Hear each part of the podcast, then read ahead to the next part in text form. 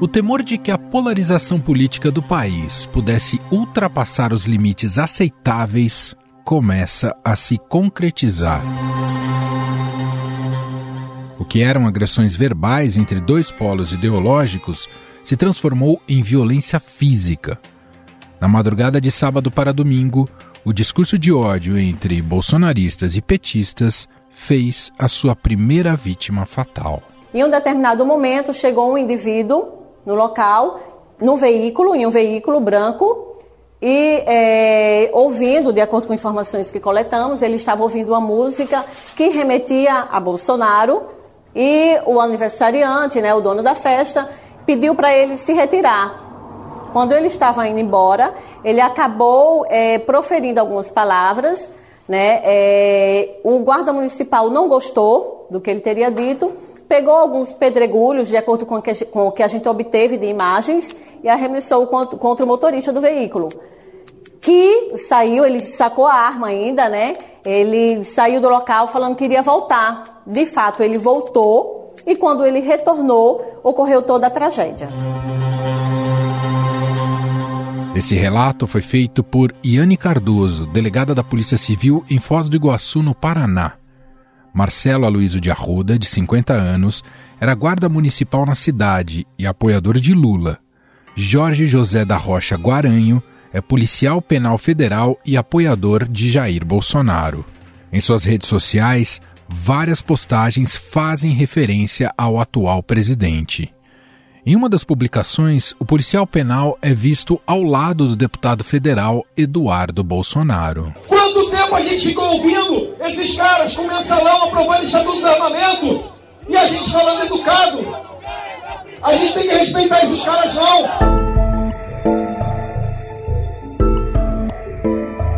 De acordo com o Ministério Público Federal, o apoiador de Bolsonaro ficará em prisão preventiva. O Ministério Público do Paraná informou que um juiz plantonista aceitou o pedido de conversão da prisão em flagrante para prisão preventiva.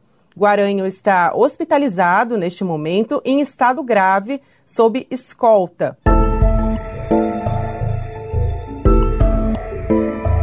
O PT já afirmou que vai pedir que a investigação saia do âmbito estadual e vá para a esfera federal por entender se tratar de um crime político. No entanto, a Procuradoria-Geral da República, por enquanto, não vê motivos para federalizar o caso. Após a tragédia no Paraná, diversas autoridades políticas se manifestaram sobre o ocorrido.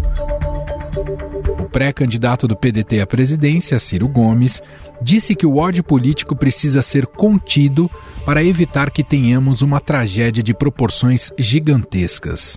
Simone Tebet, pré-candidata à presidência pelo MDB, mostrou preocupação com o acirramento da polarização política no país. Afirmou que lamenta o episódio, que se solidariza com as famílias e que esse tipo de conflito nos ameaça enormemente como sociedade e que adversário não é inimigo. O presidente do Senado e do Congresso, Rodrigo Pacheco, disse que o assassinato em Foz do Iguaçu é a materialização da intolerância. De fato, são cenas repugnantes, chocantes, é, expressão pura, infelizmente, do momento político, muito ódio, de muita intolerância. As pessoas estão se matando, matando umas às outras por motivo ideológico, motivo político. Isso é inaceitável e isso nos faz ter uma reflexão muito importante da responsabilidade de todos nós, da responsabilidade dos líderes políticos, especialmente daqueles que disputam a eleição e que têm debaixo de si uma grande militância política, uma aceitação e adeptos é, no Brasil todo, e me refiro ao presidente Bolsonaro, ao presidente Lula, a responsabilidade desses líderes políticos de provocar um pouco de paz é, no país.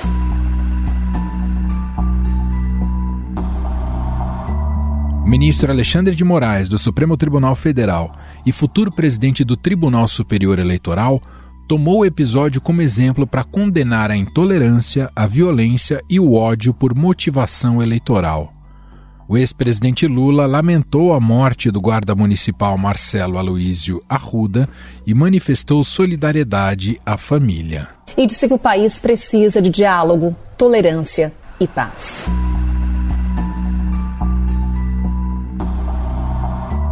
Em postagem no Twitter, Jair Bolsonaro disse dispensar o apoio de quem usa violência e diz que quem recorre a essa prática é a esquerda. No dia seguinte, em encontro com apoiadores, disse que ele não tinha nada a ver com o que aconteceu. Ontem, né, uma briga de duas pessoas lá em Foz do Iguaçu, bolsonarista, não sei o que lá. Agora, ninguém fala que o Adélio é filiado ao PSOL, né? Mas isso não é totalmente verdade. Os dois candidatos são acusados de estimular esse tipo de ódio em seus discursos políticos.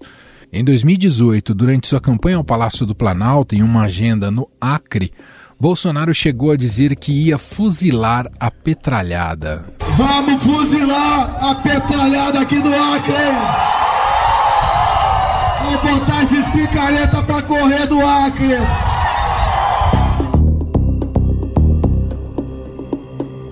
Horas antes do assassinato, Lula gerou polêmica ao fazer um agradecimento público ao ex-vereador Manuel Eduardo Marinho, preso em maio de 2018 após agredir um manifestante que protestava contra o ex-presidente. Esse companheiro Maninho, por me defender, ele ficou preso seis meses porque resolveu não permitir que um cara ficasse me xingando na porta do instituto.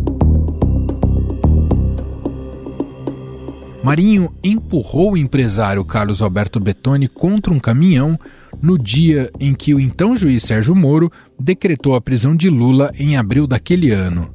Betoni bateu a cabeça no para-choque do veículo e teve traumatismo craniano.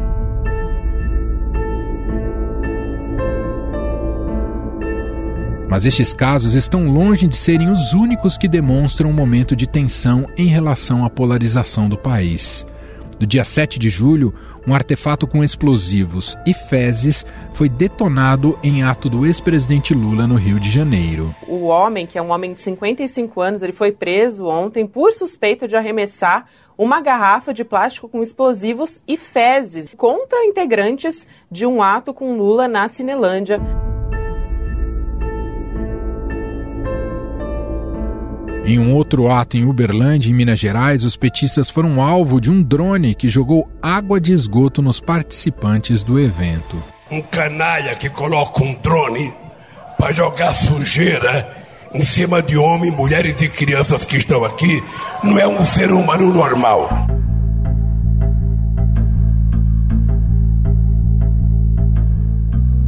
Em maio deste ano, o carro em que estava o ex-presidente Lula foi cercado por bolsonaristas na cidade de Campinas, no interior de São Paulo. Usando camisetas da seleção brasileira de futebol e segurando bandeiras do Brasil, o grupo xingou o petista enquanto o veículo em que ele estava tentava passar.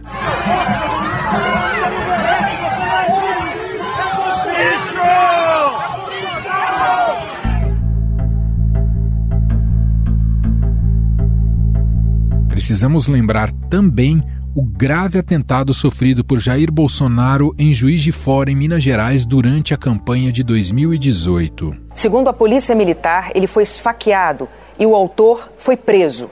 Segundo o filho do candidato, Flávio Bolsonaro, o ferimento foi superficial. O outro filho, Eduardo, disse que o pai está fora de risco de morte. Adélio Bispo, autor da facada, golpeou o então candidato na barriga, perfurando seu intestino. Mesmo com a gravidade dos ferimentos, o presidenciável conseguiu se recuperar.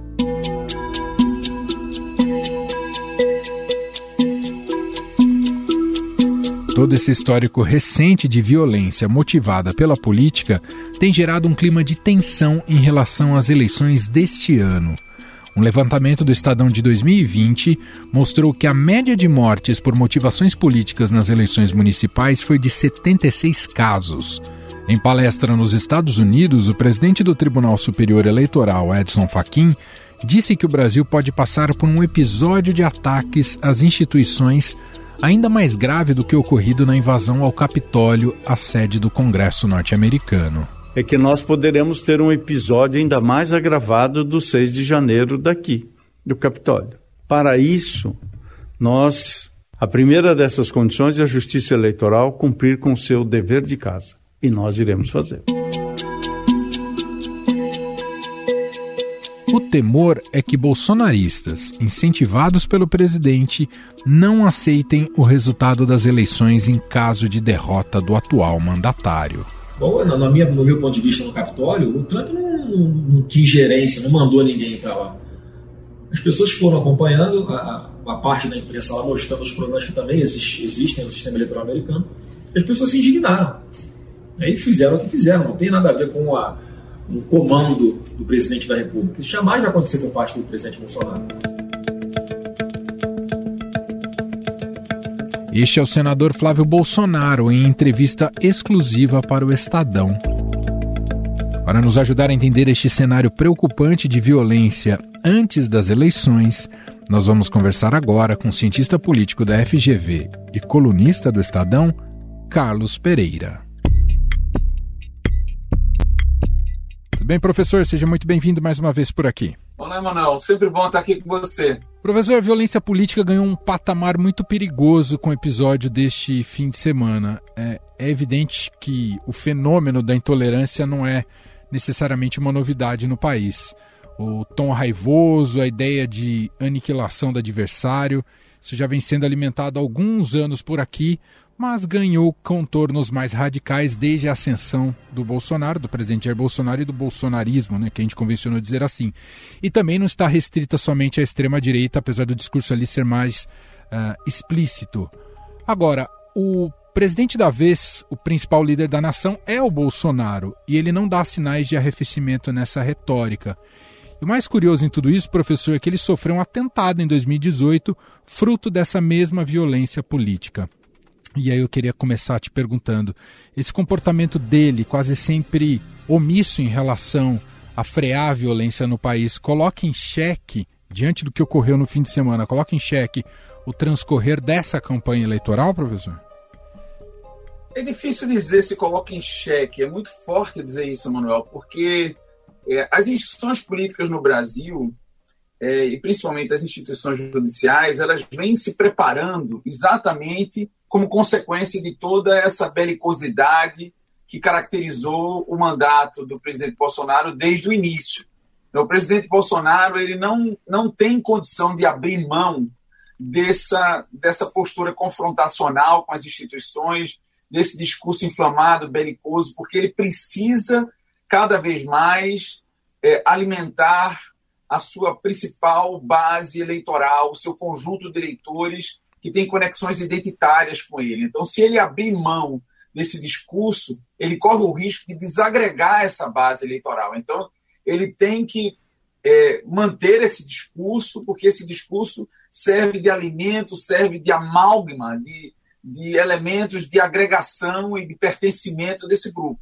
Porque, como a gente já conversou aqui em ocasiões anteriores, a polarização, não só aqui no Brasil, mas no mundo como um todo, adquiriu uma, um, um, perfil afetivo, né? um perfil identitário afetivo. Né? A gente vê é, cenas de violência na política, não só no Brasil. Semana passada aconteceu no Japão. O ex-primeiro-ministro, o mais longevo primeiro-ministro japonês, foi assassinado em discurso, em campanha para para o Senado japonês, o que mostra é um grau de belicosidade imenso num país desenvolvido. A gente viu uns anos atrás, é, diante da recusa do presidente, do ex-presidente Donald Trump, é, de reconhecer a derrota é, e a necessidade de manter alimentada aquela base identitária também que o nutria, que, que dava força política ao ex-presidente, é, alimentar, inclusive, a invasão do Capitólio, que levou até a morte de pessoas, de violência aberta. Então, é, esse, esse, perfil polarizado, afetivo, em que as pessoas é, agregam muita emoção, agregam muito valor afetivo às disputas políticas, obviamente que tem o risco de descambar para uma violência é, é, cada vez maior e, e, e escalar essa violência. Entretanto, eu, eu quero crer que as organizações políticas no Brasil e as instituições judiciais estão se preparando para isso. Agora, professor, o grau de responsabilidade do presidente Jair Bolsonaro é maior não só pelo cargo, mas também pelo discurso que ele tem tido em relação a pró-armas e também a maneira como ele lida com seus adversários? Não resta dúvida. Eu acho que nós não podemos responsabilizar o presidente Bolsonaro diretamente pelo que ocorreu. Isso seria claro. insano. mas eu acho que ele tem uma responsabilidade indireta, sim, pelo fato de ter sempre uma postura ali no limite, né, no, extremo, e, e de incentivar armas, de incentivar a autodefesa, o confronto aberto, essa postura é, é, é, cada vez mais extremista de, de, ir, de ir até o limite. E muitas pessoas perdem exatamente a referência. O que claramente aconteceu em Foz do Iguaçu foi uma sucessão de, de irracionalidade diante de uma polarização que atingiu uma escala inadmissível. Eu acho que não dá mais para repetir. Como você bem lembrou, o próprio presidente Bolsonaro ele foi vítima nas eleições passadas de extremismos dessa natureza. É, é, e, e, se espera dele justamente um discurso mais responsável, é, mais é, cioso, vamos dizer assim, da responsabilidade do cargo que ele ocupa. É, e, e, e, essa postura dele, de certa forma, se eximir de responsabilidade e, e, condenar indiretamente o fato, mas sem assumir uma postura ativa, sem chamar os outros poderes, o Congresso, a Justiça, para desenvolver uma campanha nacional contra a violência, que tenhamos eleições é, sem violência, porque isso não faz sentido. Inclusive, já tivemos episódios outros. Eu me lembro que é, também nas eleições de 2018, é, a caravana de candidatos, acho que foi do, do, do, Fernando Haddad na época, ela foi, é, foi objeto de um atentado. É, houve tiros. então, assim, vai ser um, um processo violento. Eu acho que é uma pena mas o que, o que eu imagino é que o processo se dê de uma forma bastante é, violenta e, e, e, é preciso que as instituições estejam muito atentas e vigilantes. Queria te ouvir mais, professor, sobre isso que o senhor comentou, dessa chave na maneira como nós acompanhamos política, quando você fala de uma ligação afetiva? Em que momento a gente passou a olhar a política, eu digo a gente, né, no, no, pensando na coletividade, passou a olhar a política quase como uma paixão futebolística? Esse processo também é muito difícil precisar, né? Eu acho que as paixões sempre fizeram parte da política, né? Porque mexe com as emoções, expectativas. Então isso sempre fez parte, mas a grande questão é que o, o, a ideologia ou, ou a política em si, o programa, eram já suficientes elementos para você estabelecer o processo de diferenciação entre candidatos e alternativas. Mas agora parece que não mais, não mais, ah, vamos dizer assim, uma, preferência ideológica, uma preferência de uma política pública é, seriam suficientes. Agora é preciso carregar isso de muita emoção. Existem muitos estudos, é, é, especialmente nos Estados Unidos, que sugerem que é, mesmo crianças é, é, sem nenhuma informação, quando vão para passar final de semana em campings e são colocadas em casas separadas, o próprio fato de colocar um grupo de crianças em uma casa A e o outro grupo de crianças em uma casa B, e essas crianças não terem nenhuma informação sobre cada um dos grupos, os membros do grupo A começam a desenvolver identidades, é, sensação de pertencimento e, ao mesmo tempo, cria rivalidades crescentes em relação ao grupo oposto. Então, esse, esse fenômeno é um fenômeno cada vez mais presente na política, não só é, na vida cotidiana, mas adquiriu na política. E quando você traz essa discussão para a política, isso envolve poder, isso envolve recursos, isso envolve recursos financeiros, é, espaços políticos, é, é, a sobrevivência, inclusive, de alternativas políticas e de projetos políticos. Então, isso, isso só tende a escalar diante desses afetos. Né? Eu acho que eu já mencionei aqui com você anteriormente, mas vale a pena mencionar que eu, inclusive, fiz, é, durante a pandemia, é, três pesquisas de opinião e uma delas, inclusive, no final de 2020 e no, final, no início de 2021, e eu questionei os, os participantes da pesquisa, principalmente os leitores do Estadão, se eles eram favoráveis ou contra políticas de proteção e de transferência de recursos para a população mais pobre. Quanto mais ideologicamente de esquerda os respondentes se autodefiniam, mais favoráveis eles eram em relação a essas políticas de transferência de renda para a população mais carente, a população mais pobre. Quanto mais de direita essas pessoas se autodefiniam, mais eles eram favoráveis à competição, à meritocracia e menos à transferência de renda é, para a população mais pobre. Entretanto, é que quando eu manipulei aleatoriamente um experimento é, sinalizando que o presidente Bolsonaro poderia auferir benefícios eleitorais dessas políticas de transferência de renda, esses grupos de esquerda que inicialmente eram favoráveis às políticas de transferência de renda começaram a se opor a, essa, a essas políticas. E o inverso também é verdadeiro. Os grupos de direita que, é, a princípio, eram contrários a essas políticas de transferência de renda, quando perceberam que o seu líder poderia ter benefícios eleitorais dessas políticas, passaram a ser favoráveis. Os grupos intermediários, que não eram nem de esquerda e nem de direita, não havia diferença entre, entre é, essas posições. O que fica claro aí, Emanuel, é que não importa muito o conteúdo da política em si. Não importa nem a ideologia, o que importa é a conexão afetiva que o eleitor desenvolve com seu líder e, especialmente, a, o desafeto que as pessoas desenvolvem contra o líder rival.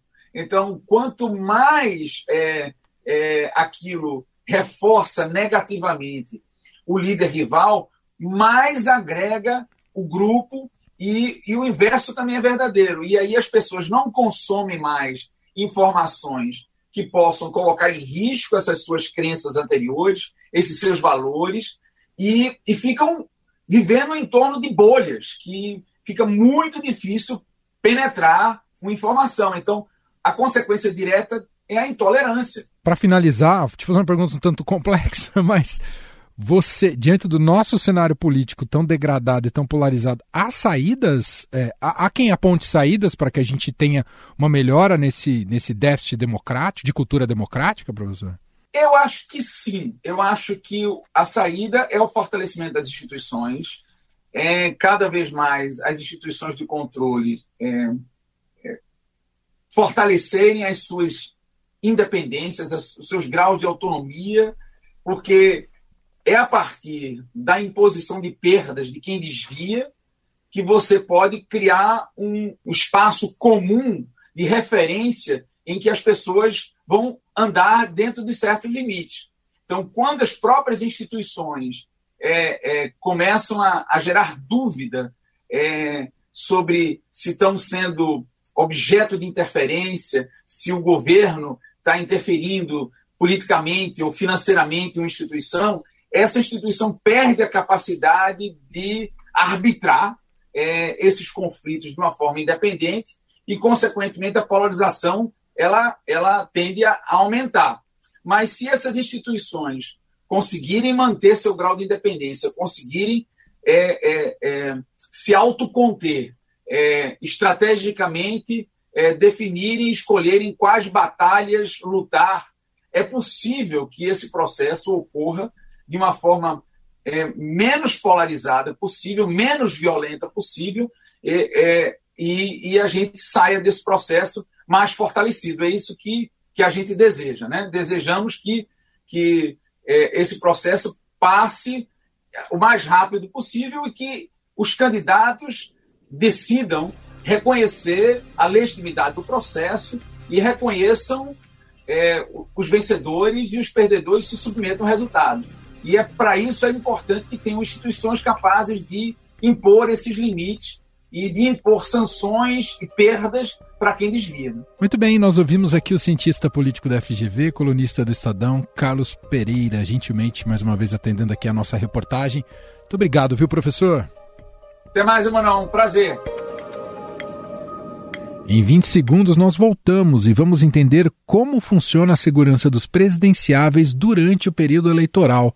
Nosso bate-papo será com o repórter especial do Estadão, especialista em segurança, Roberto Godoy. Estadão Notícias. A economia circular está transformando o dia a dia das empresas. Você quer saber mais sobre os projetos da Bumera Ambipar e qual a conexão da circularidade das cadeias produtivas e a economia de baixo carbono? Então ouça o podcast aqui no canal do Estadão Notícias e saiba sobre o bate-papo que aconteceu durante o Summit ESG 2022. Por causa desse aumento de tensão, tanto Lula quanto Bolsonaro têm usado colete à prova de balas em aparições públicas. Hoje, em evento na Praça da Cinelândia, no Rio de Janeiro, o ex-presidente usou colete à prova de balas. O general Gonçalves Dias, que ficou conhecido como a sombra de Lula em seus dois mandatos presidenciais, voltou a fazer parte da equipe de segurança do petista. Bolsonaro também tem se preocupado com sua segurança. Sua equipe vem sendo reforçada com a proximidade da campanha eleitoral. Temendo tentativas de ataques ao presidente durante atos públicos, a recomendação é que Bolsonaro cumpra a agenda em locais restritos. Segurança, ela tem que ser eficiente e tem que não deixar acontecer coisas que são evitáveis, que são indesejadas. Você ouviu o general Augusto Heleno, chefe do Gabinete de Segurança Institucional, responsável pela segurança de Bolsonaro. A Polícia Federal e as pré-campanhas à presidência começaram a definir os nomes que estarão à frente da segurança dos candidatos durante o período eleitoral. Ciro Gomes, do PDT, conta com um contingente reduzido, mas aguarda o início do período eleitoral para reforçar a equipe de segurança. A coordenação de campanha de Simone Tebet, do MDB, diz que a senadora segue todos os protocolos para assegurar sua proteção pessoal. E para entender como funciona essa questão da segurança dos presidenciáveis durante uma campanha, nós vamos conversar com o repórter especial do Estadão, especialista em segurança, Roberto Godoy. Olá, Godoy, tudo bem com você? Tudo bem, Manuel, tudo bom? Godoy, após o episódio desse fim de semana, né, que culminou no assassinato de um petista, né, por um bolsonarista, né, algo gravíssimo, né, para para o cenário político e para o país como um todo e aumenta, eleva demais o grau de tensão pensando na campanha eleitoral e nos riscos, inclusive, não só para os apoiadores, mas inclusive para os próprios candidatos à presidência da República, especialmente Bolsonaro e Lula. Lembrando que o Bolsonaro foi alvo de um atentado em 2018, aquela facada que quase o matou. E aí, Godoy, queria te ouvir pelas, pelas suas apurações. É, primeiro, queria que você explicasse para o nosso ouvinte quem é responsável pela segurança dos presidenciáveis, se eles têm que contratar uma equipe de segurança ou se o Estado tem que garantir a segurança deles e qual é o nível de tensão, o risco para atentados nessa, nessa campanha. Bom, essa campanha particularmente está muito, muito tensa, o grau, o, o grau de risco está elevadíssimo, nunca foi tão alto em nenhuma outra campanha, nenhuma outra situação, eu acho como dessa vez.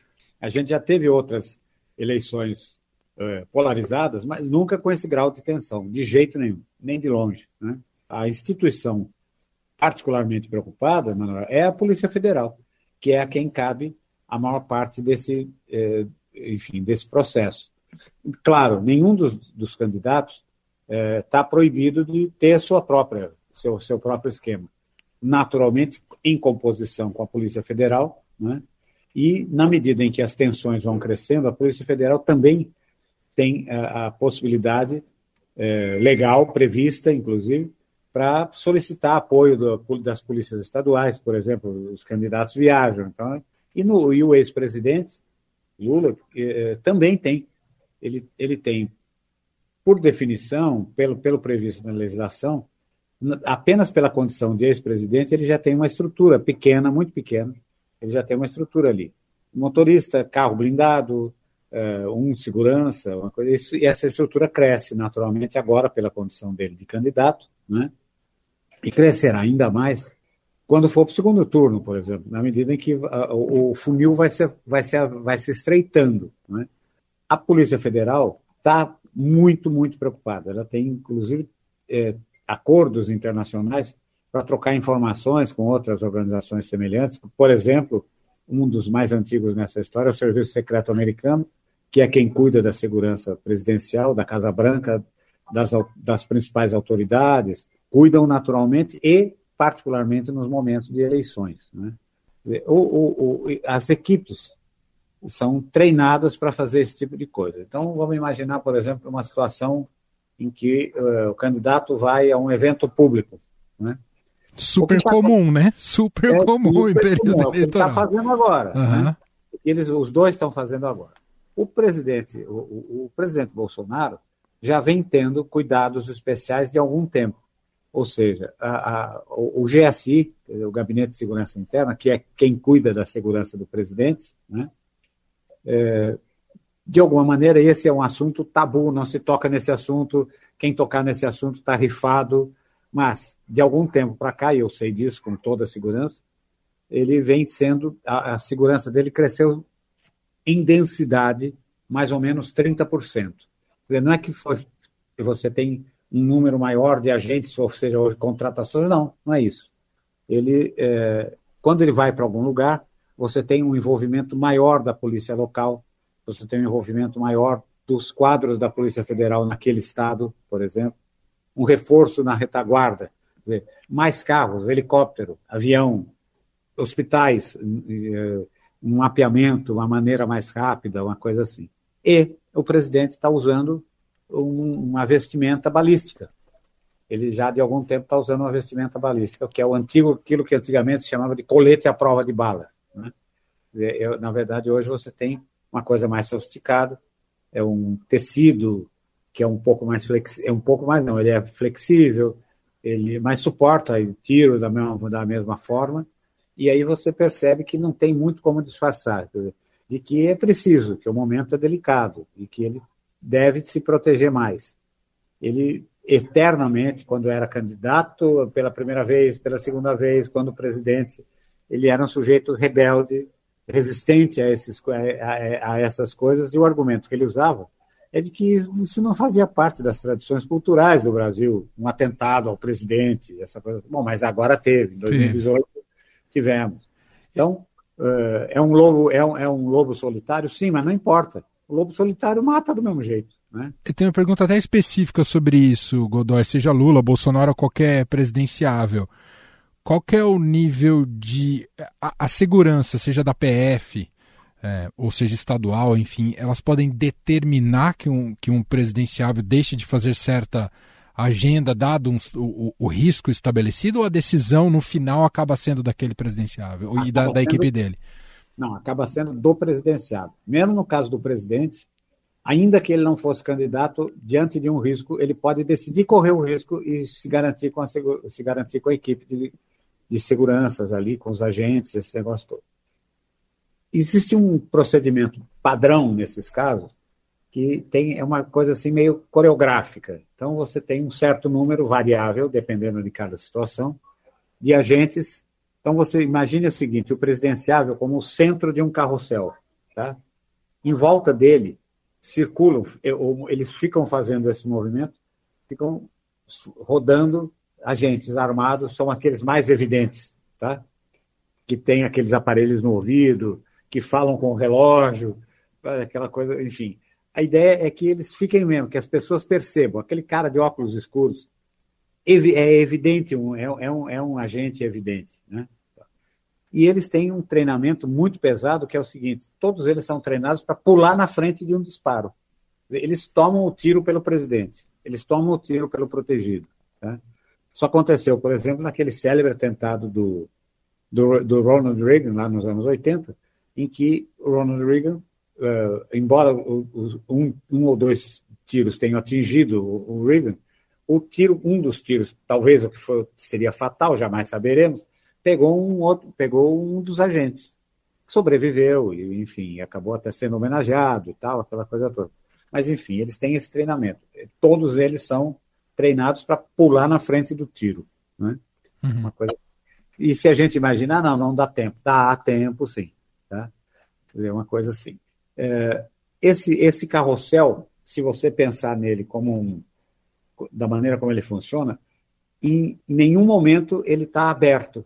Ele é como se, é, digamos, nós estamos vendo figuras quem, quem vê o movimento por cima, por exemplo, verá que o tempo todo eles estão sobrepostos. Eles não estão sobrepostos. Um cobre o intervalo entre um e outro. Queria te fazer uma última pergunta, Godoy, é, também relacionada a isso. A gente viu alguns, algumas tentativas de, não sei se a gente pode colocar como um atentado, né, mas também de violência, é, com a utilização de drones em eventos petistas, né, que a, a, jogaram coisas na, na plateia, né? Água de esgoto, alguma coisa desse tipo, ou bombas de fezes, enfim. Eu queria saber qual é o, é, em termos de, de esse, essa complexidade de um cenário como esse. Dro um drone ele pode causar que tipo de estrago e se a PF já sabe disso e está pronta para agir numa, numa situação dessa? A PF sabe disso. Um drone comum, desse drone que você, você ou eu, ou qualquer cidadão pode ir numa loja hoje comprar ou comprar até pela internet, né? esses drones leves. Bem, veja bem, se você colocar num drone leve a capacidade de 150 gramas, é uma, 150 gramas para dois pacotes de manteiga, tá? Se você colocar essa quantidade, de, esse volume, esse peso de explosivo plástico, você provoca um estrago, rapaz, que você não é capaz de imaginar. Tá? Quer dizer, é, é, é, é um C4, por exemplo. Ah, mas onde é que vai arrumar C4? O mercado negro está cheio de ofertas. A Polícia Federal tem, sabe muito bem disso, ela própria opera, ela opera drones, né? Ela sabe dessa capacidade. Tem, tem a doutrina do. Ela não usa ainda, não usou ainda, mas ela tem a doutrina do drone armado. E o grande problema disso é que esse pequeno drone, você tem uma dificuldade imensa de utilizar, de localizar e, sobretudo, de é, plotar, de acompanhar, de saber, de acompanhar o movimento dele. Uma das, nos Estados Unidos, por exemplo, o que se faz com alguma regularidade é usar snipers, atiradores de elite, para derrubar esses, para derrubar esses drones. Bom, esse é Roberto Godoy, repórter especial do Estadão, especialista em defesa, também colunista da Rádio Eldorado, batendo esse papo com a gente, falando um pouco mais sobre os desafios da segurança dos presidenciáveis.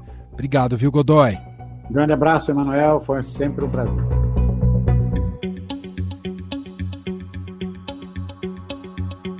E antes da gente fechar aqui o episódio de hoje, um recado. Hoje, terça-feira, tem mais um episódio da série Cenários que será publicada neste feed, no feed aqui do Estadão Notícias, neste canal, entre as 5 horas da tarde. Hoje, Sônia Rassi, nesse episódio, Sônia Rassi recebe CEO do grupo Fleury, Jeanne Tsutsui. A cardiologista destaca a importância da medicina preventiva.